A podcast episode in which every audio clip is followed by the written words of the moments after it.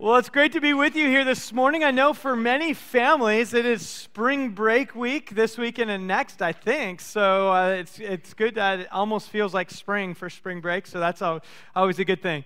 Uh, my name is Ryan. It's my privilege, pl- uh, pleasure to serve as one of the pastors here at Seacoast. I want to invite you to open your Bibles to the book of John chapter three. That's where we are going to be today. Uh, we are in a series going through the book of John. If you are a guest with us, uh, we're so grateful to have you here with us today, and I'd love to meet you after the service and, and get to know you a little bit more. Um, and, and I do want to make a, a statement as we uh, get started. Those of you who did participate in our Easter event yesterday for the kids, uh, just thank you so much for serving. There's so many volunteers out, tons of kids, new families. So thank you uh, for coming out and serving yesterday. We really appreciate you. Uh, I'm looking to see those who kind of headed up and led the event. I think they're sleeping in today, but um, but it was great. So uh, again, that was kind of a, a fun way to see everyone using their gifts in unique ways, um, and kids having a great time yesterday. So that was good. Uh, pray with me as we get started. God, we thank you so much for this morning. I thank you uh, for your word. We ask now as we look into it that you would transform and change us, continue to shape us into your likeness, Lord, that we may Uh, live uh, out the life that you've made, created us to live. And God, some of us will be reading these verses for the first time. Some maybe they're very familiar, but whatever they are, God, would you uh, allow them to, for us to see them in new ways and, and to expose the places of our lives that you want us to deal with. And so we thank you. We give you this time. In your name, amen. So we are in the book of John. We're in chapter three. We're going to pick it up in verse twenty-two today. And today what we're going to look at is a character that has popped up a couple times already in this one, named John the Baptist. And so t- today we're going to be looking a little bit at his life. And, and this is a unique story. It's going to start off, we're going to read a few verses, and we're going to see kind of the dilemma that's presented uh, of some something that John has to wrestle with is what he is called to do by God, kind of his purpose in life, and how his own disciples, so John the Baptist had his own disciples, which essentially just means students, and how they kind of are seeing what's happening and, and questioning, what do we do with this? Is God using us the way we should be used? And, and what is our real purpose and how to live that out? So we're going to see the dilemma presented in the first few verses, and then we'll watch John's response, and I believe from there we're going to learn something about our own lives and our purpose in the kingdom of God today. So that's where we're going. So in, uh, uh, join with me as we jump in into John chapter three, starting in verse twenty-two. We'll read a few verses for you. And here it starts off and says this: after these things, after the conversation with Nicodemus that we looked at a couple weeks ago, after uh, a, an understanding as we taught yet last week about judgment and grace, after these things, Jesus and his disciples came into the land of Judea, and there he was spending time with them and baptizing. Now, John the Baptist also was baptizing in Aeon near Salim because there was abundance of water there, and people were coming and being baptized. For John had not yet been thrown into prison, which, by the way, uh, this account, the way the author of the Gospel of John writes it, he says John the Baptist has not yet been thrown into prison. There is some, when we read the other accounts of the Gospels, there is perhaps some difference of the order of events. Uh, this John doesn't always worry so much about technical getting all the order of events right. He's talking more of the themes and, and what do we learn from it. Or maybe it's just they're talking about uh, just a different order altogether. But I just want to make that note in case you ever read it, and because some of the other ones have John thrown into prison very early in Jesus' ministry. So there's a little difference there, uh, but it doesn't change what we're going to read. Verse twenty-five. Then a matter of dispute developed on the part of John the Baptist's disciples with a Jew about purification. So somebody some, came to John the Baptist and his disciples, and they were questioning and they're arguing about purification. And we'll look at that in just a moment. And they came to John, his disciples came to John the Baptist and said, "Rabbi, he who was with you beyond the Jordan, to whom you've testified," speaking about Jesus now, "behold, he is baptizing, and all the people are coming to him." So, so here's the scene. Here's, here's what's going on. John the Baptist is still outside of Jerusalem near the Jordan River, uh, and he's baptizing people. Now, baptism has this root in a couple things. One, there's this Jewish purification rite. Um, often Jews would enter what was called a mikvah, which was this tank of water that you'd walk all the way down into. You'd cover your whole body and walk out on the other side. If you go to Jerusalem or to Israel today, you can find some mikvahs, ancient mikvahs that are still there. And that was uh, purification. That was for Jews who wanted to have this ceremonial saying, I'm cleansing myself and making myself holy before God. So it was a ceremony that they would do. John was doing something different called baptism. Now, baptism was used usually for converting someone from being a Gentile to becoming a Jew. So that would be a, a baptism of repentance, saying you want to become a Jew. You're also doing this purification, but it's, to con it's about conversion. But what we see with John the Baptist is he's baptizing Jews and Gentiles. He's, ba he's saying we all need to repent and come to the original calling of what God has in our lives. So that's why a dispute between one of the Jews and John the Baptist, they were saying, hey, why are, we, why are you making Jews get baptized? Why are we doing this? This seems like you're asking us to convert. And he's saying, yes, I need you to repent and to return your hearts to God.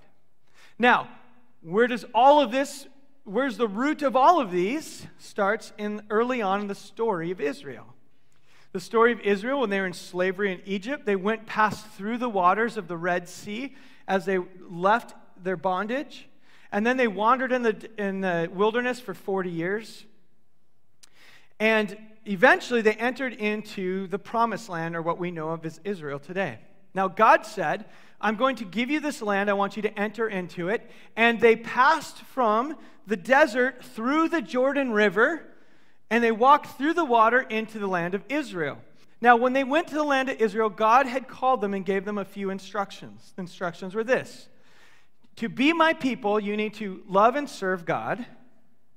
You need to love one another well. So all of the commands have to do with serving God and loving each other, treating each other well. And the third thing was to bring justice to the poor, to the oppressed, to the orphans, to the widows, to those who couldn't care for themselves. And it was to be people of justice. Now, Israel had, so, so that was that passing through the water. So John, as he's baptizing them in the Jordan, is saying, we need to repent and return because the kingdom of God is coming. It's at hand. And this is all of the prophets of the Old Testament are saying, we need to turn our hearts back to our original call of what God has given us as a nation. So now as John the Baptist starts baptizing people, it was a symbol of going back into the water and saying we are returning our hearts to be the people that God has called us to be.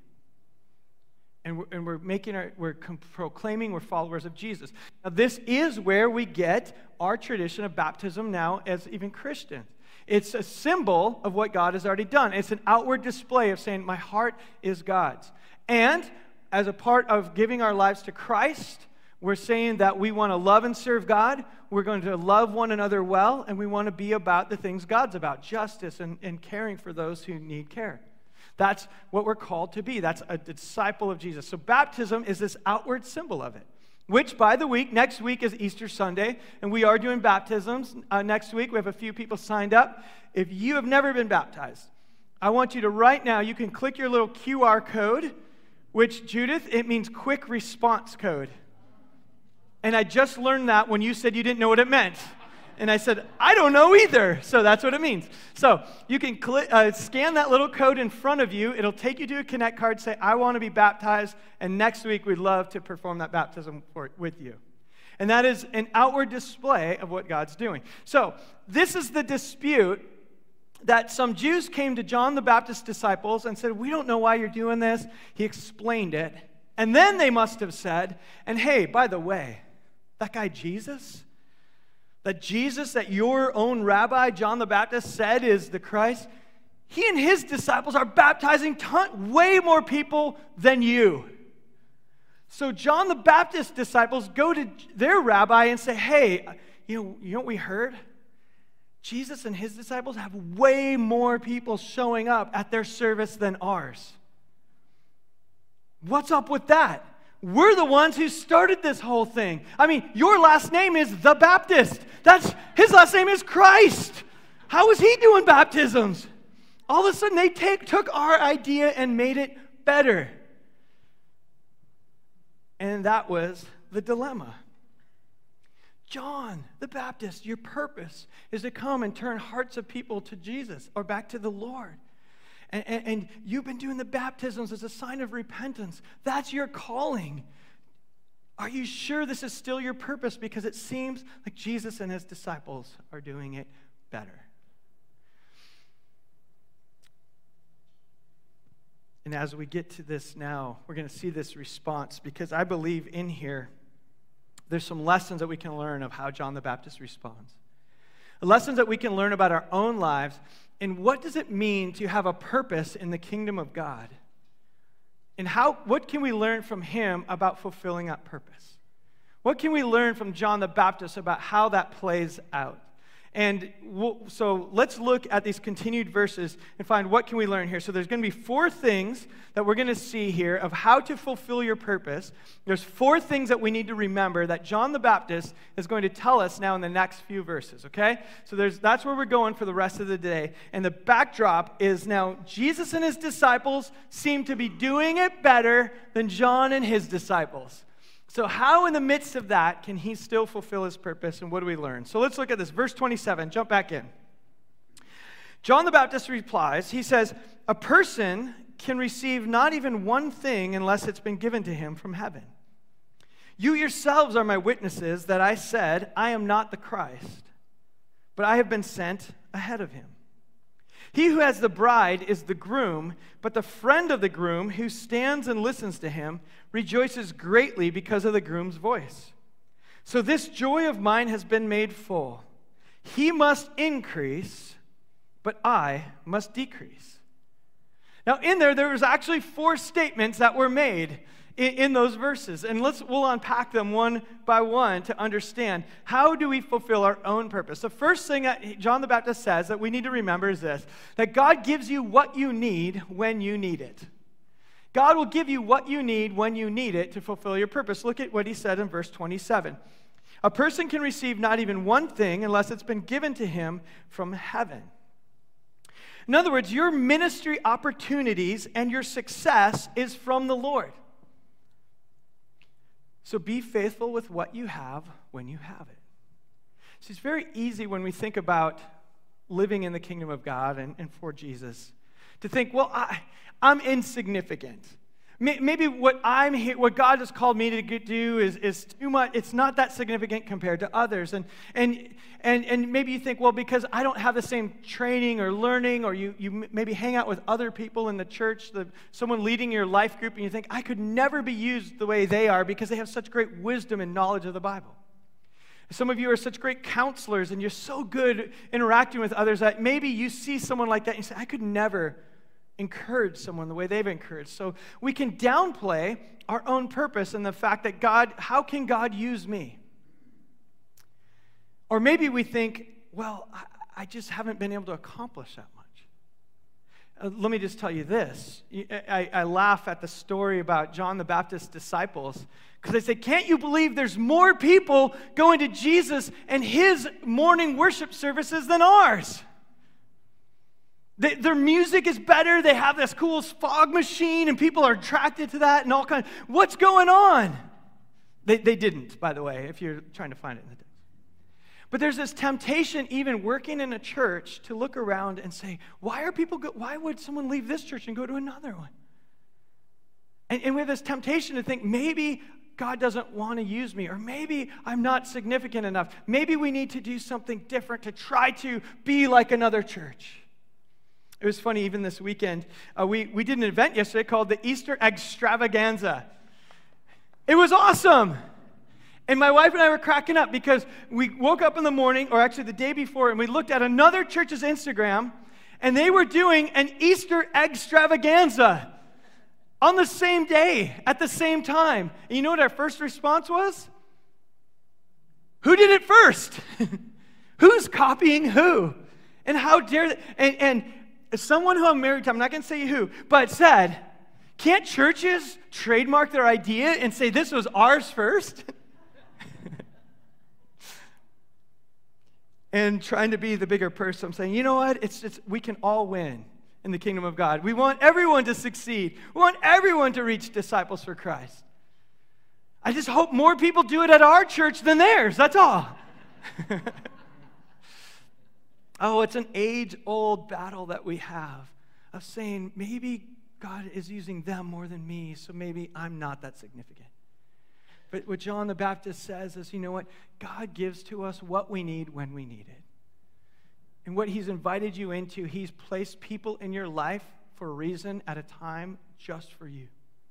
The experiences, the giftings, the things that you've gone through in your life is for you to be used in the life of another person. You'll have what you need when you need it.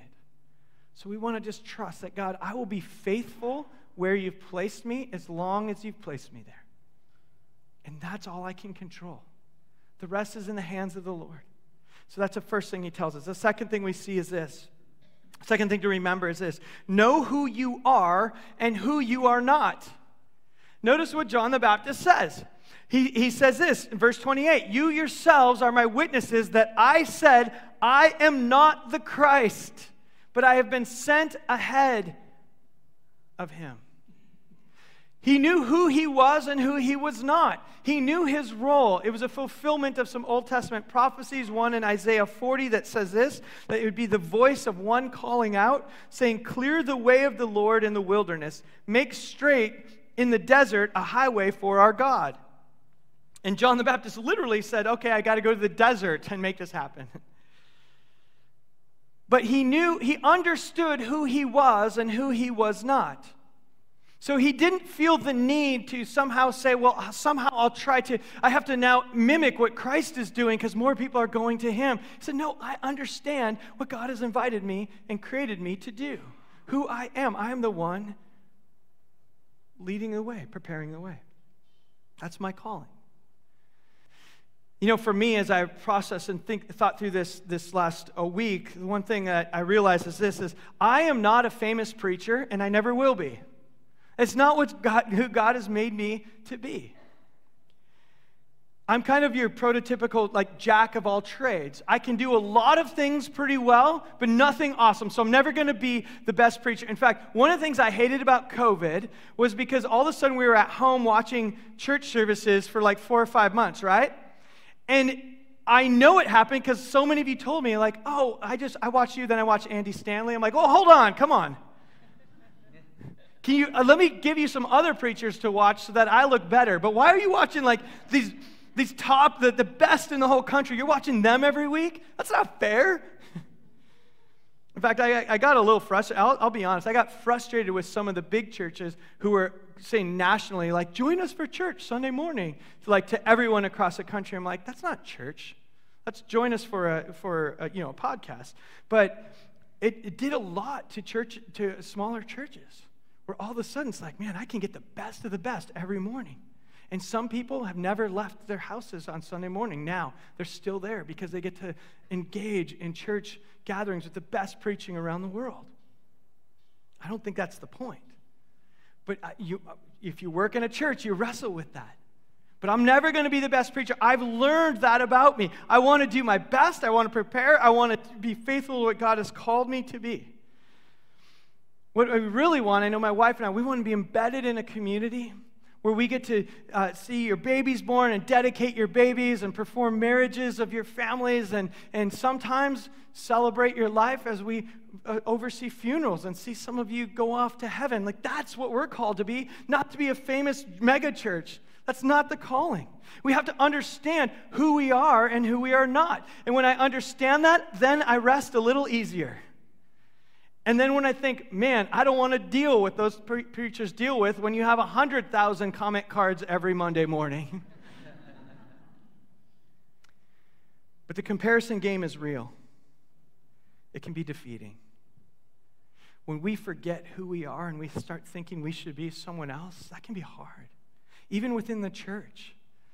I love, some, some of you are so secure. You understand your lane in the church. Some of you are like, I just love to be in the nursery holding babies. I do that well. You know what? Seacoast needs you.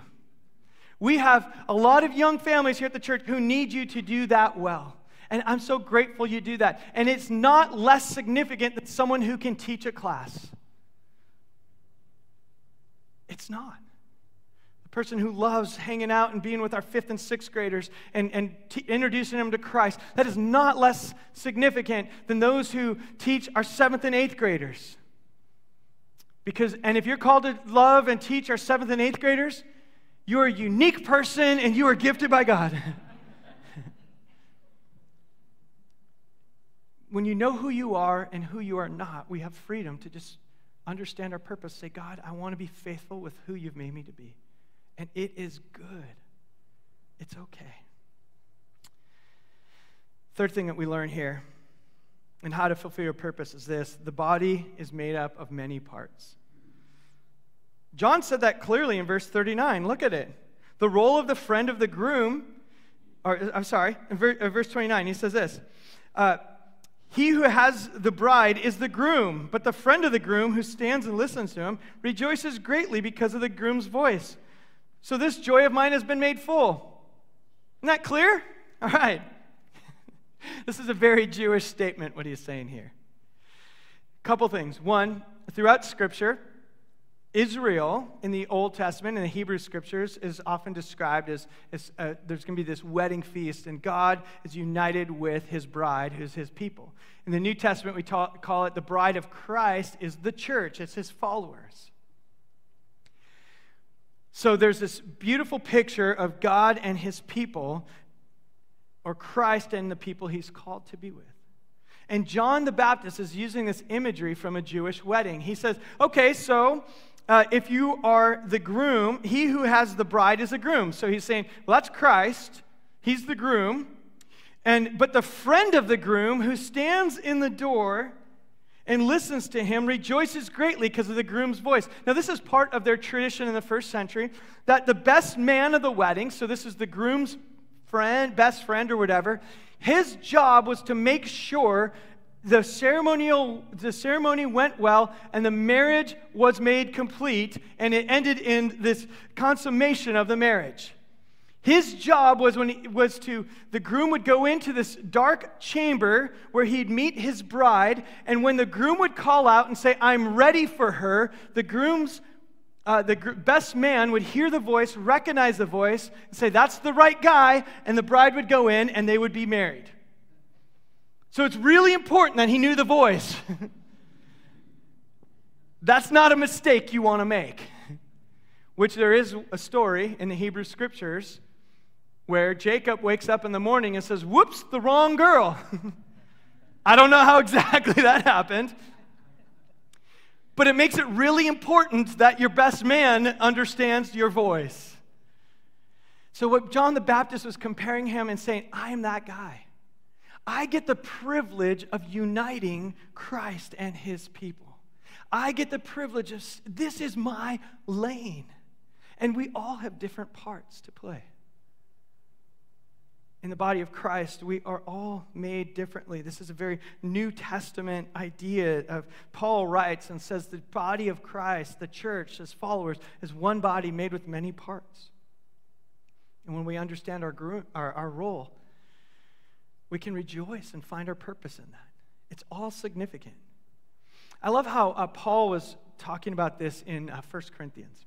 And when he was talking, there was this debate. Some people were saying, well, we love listening to Paul preach. Who wouldn't? He's the Apostle Paul. He wrote two-thirds of the New Testament, right? But some people said, ah, actually, this guy named Apollos, he's a way better preacher than Paul. I'd rather listen to him. Can you believe that was a debate in the first century? And then some said, yeah, those guys are okay, but for me, it's Peter. He was like Jesus' right-hand man. That guy was a great preacher. I would rather listen to Peter. And they're debating who their favorite preacher is. It started the tradition that we continue to this day. And Paul responds this way in First Corinthians chapter three, verse five. I have it on the screen for you.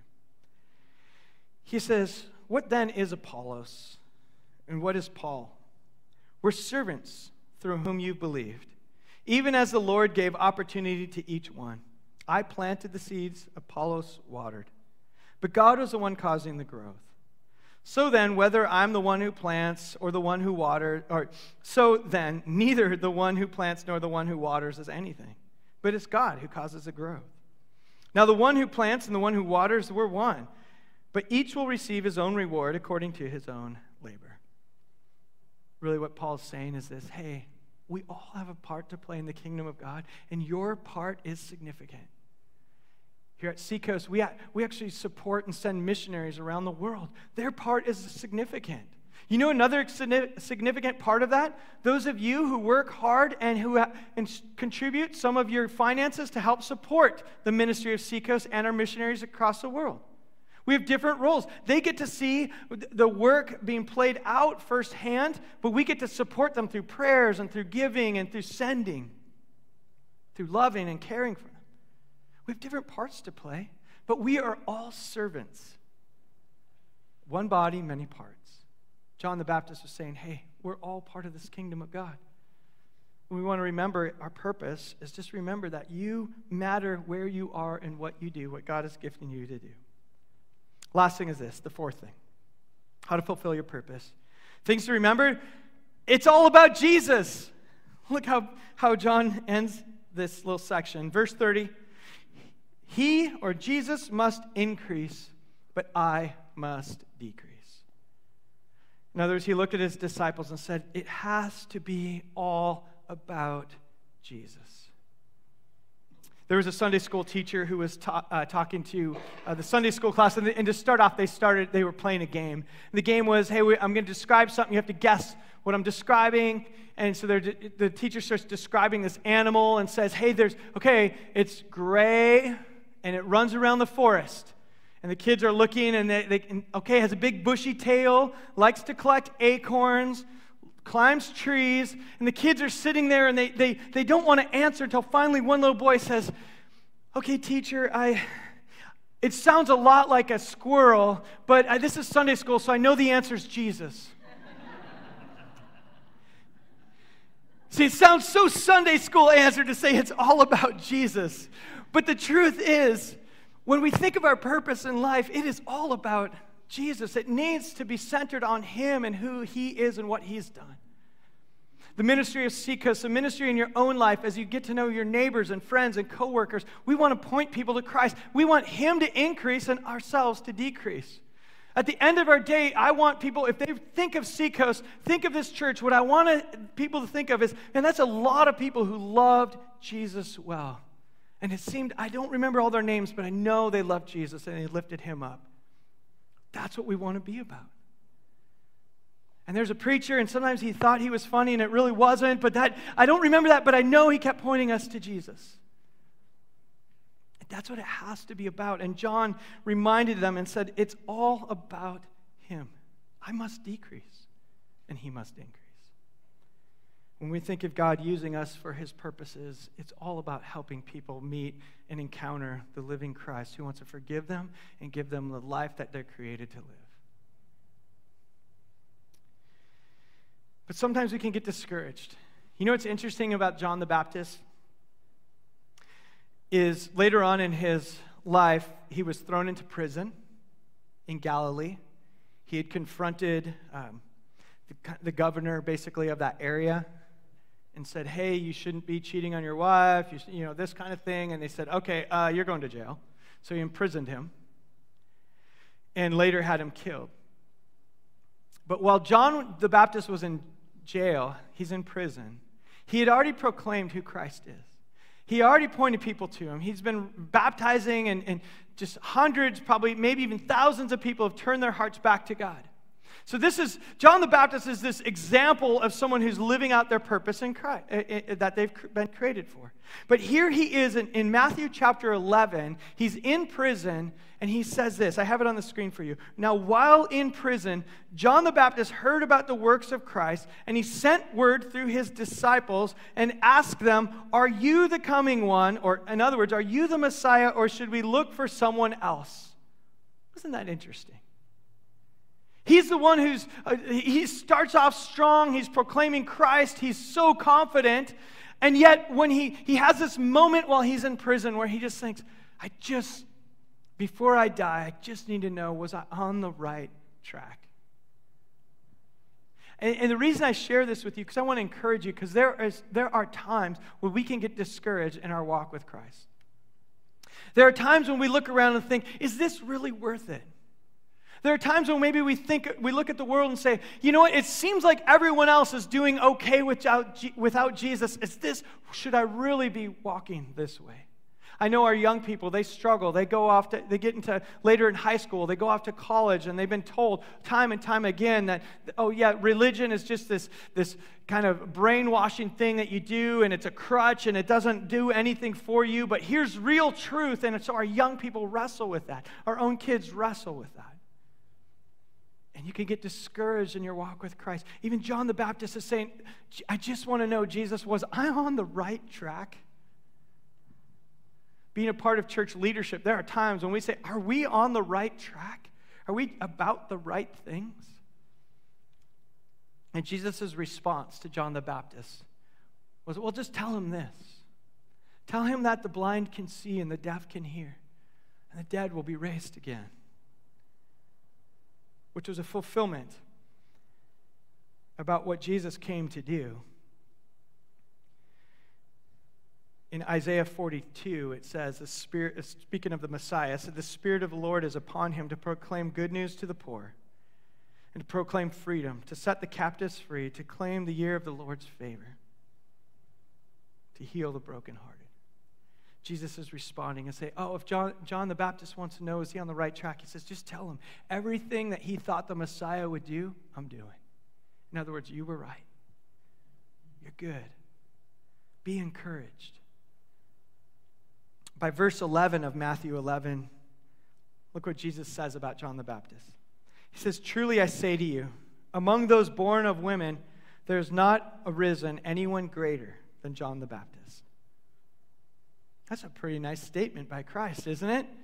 Hey, out of everyone who's been born, no one's been greater than you. That's, that's affirmation. And then look, look what he says. Yet one who is the least in the kingdom of heaven is greater than he. In other words, but encouragement for all who hear this. Even the one who feels the least in the kingdom, who, who feels like you've done the least amount in the kingdom of heaven, you're serving God, you're welcomed in, you are greater than what he's accomplished here on earth. In other words, we all are going to be lifted up and we're in the same place, rejoicing with our King in heaven for eternity. So when I talk about purpose, sometimes we might think, how do we level up? How do we get better at what God's calling us to do? I, I just want to encourage you. Be faithful where you are with who you are and the people in your life. Be faithful. And trust God and the results to him. Trust God to move in and around and through you, and let the Spirit of God do the work that you don't have to do.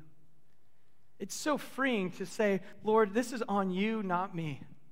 This is, uh, one of my mentors said years ago, uh, he was talking about, and I've shared this with our staff team time and time again, but it's this, when we think about ministry, we want to prepare, do your best preparing. So prepare as if you didn't pray.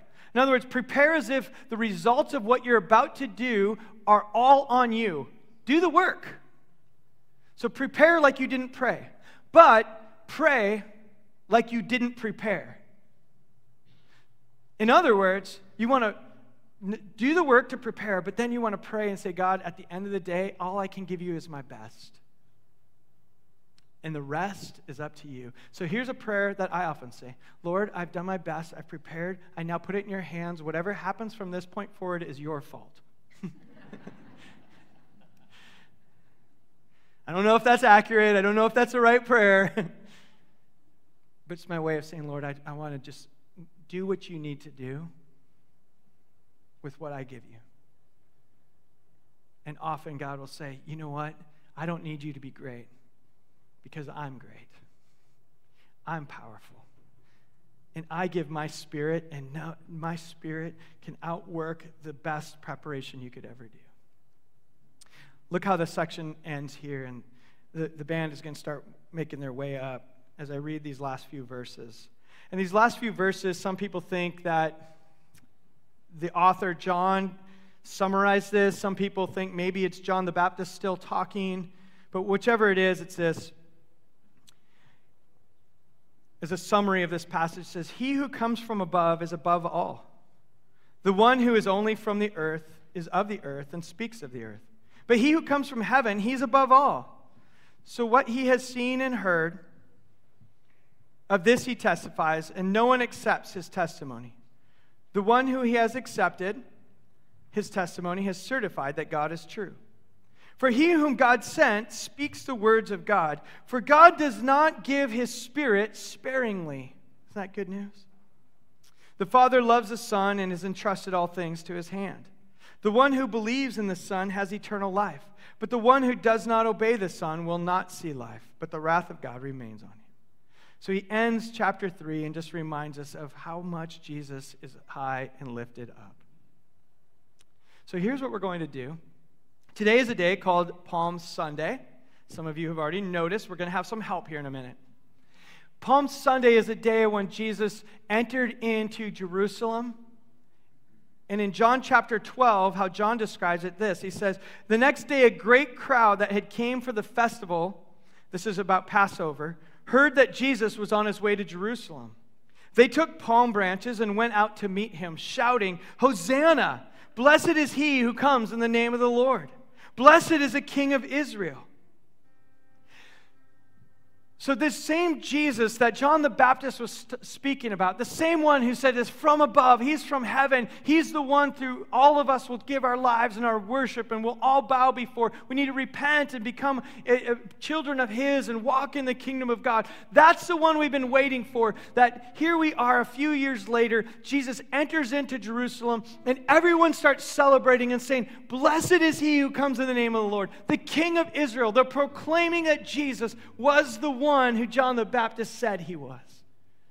And they waved these palm branches, which was likely a sign of being a victor. They would use that as maybe emperors coming in. Palm branches were used in uh, Olympic games. It was for the one to say, "You are the champion." And they waved them, and they proclaimed Hosanna, which meant God save us. And they celebrated as Jesus walked in. Today, traditionally, is that day called Palm Sunday, where all of this, this Jesus that we've been speaking about and hearing about was lifted up and proclaimed, and the crowd celebrated. So here's what we're going to do. We're gonna, I'm going to invite you to stand, and if you'd stand now. We are going to remind ourselves of this truth about our God, that he is the one who saves. And I want you to imagine the picture in Jerusalem of the crowds just coming out and saying, "Is this the one we've been waiting for?" And they proclaim and they celebrate. And we invited our kids who are not away on spring break, they're with us today, the ones who are here, who are going to come in and they're going to sing with us and they're going to make a little bit of noise with us. And it is good to hear the celebration about Jesus. Amen? So, our kids are going to help us raise the level. For, for those of you who sometimes worship, kind of your level of excitement is, let's just say it's a little bit down here. Think of how you felt yesterday when San Diego State made the winning shot. You know what I'm saying? Unless you went to Florida Atlantic, which who goes there? So anyway. So if that's your level, that we're talking about the King who came for you and for me. We're talking about the King who endured the cross for you and for me and for those who still are rejecting him. We're talking about the one who has given you life and purpose and said, "I'm inviting you to be a part of this story." King Jesus is who we're talking about. So we're going to sing some songs here of celebrating King Jesus just the way John the Baptist did, the one from above, the one we celebrate. And we're going to have our kids come help us with that. So would you celebrate and let's proclaim who Jesus is.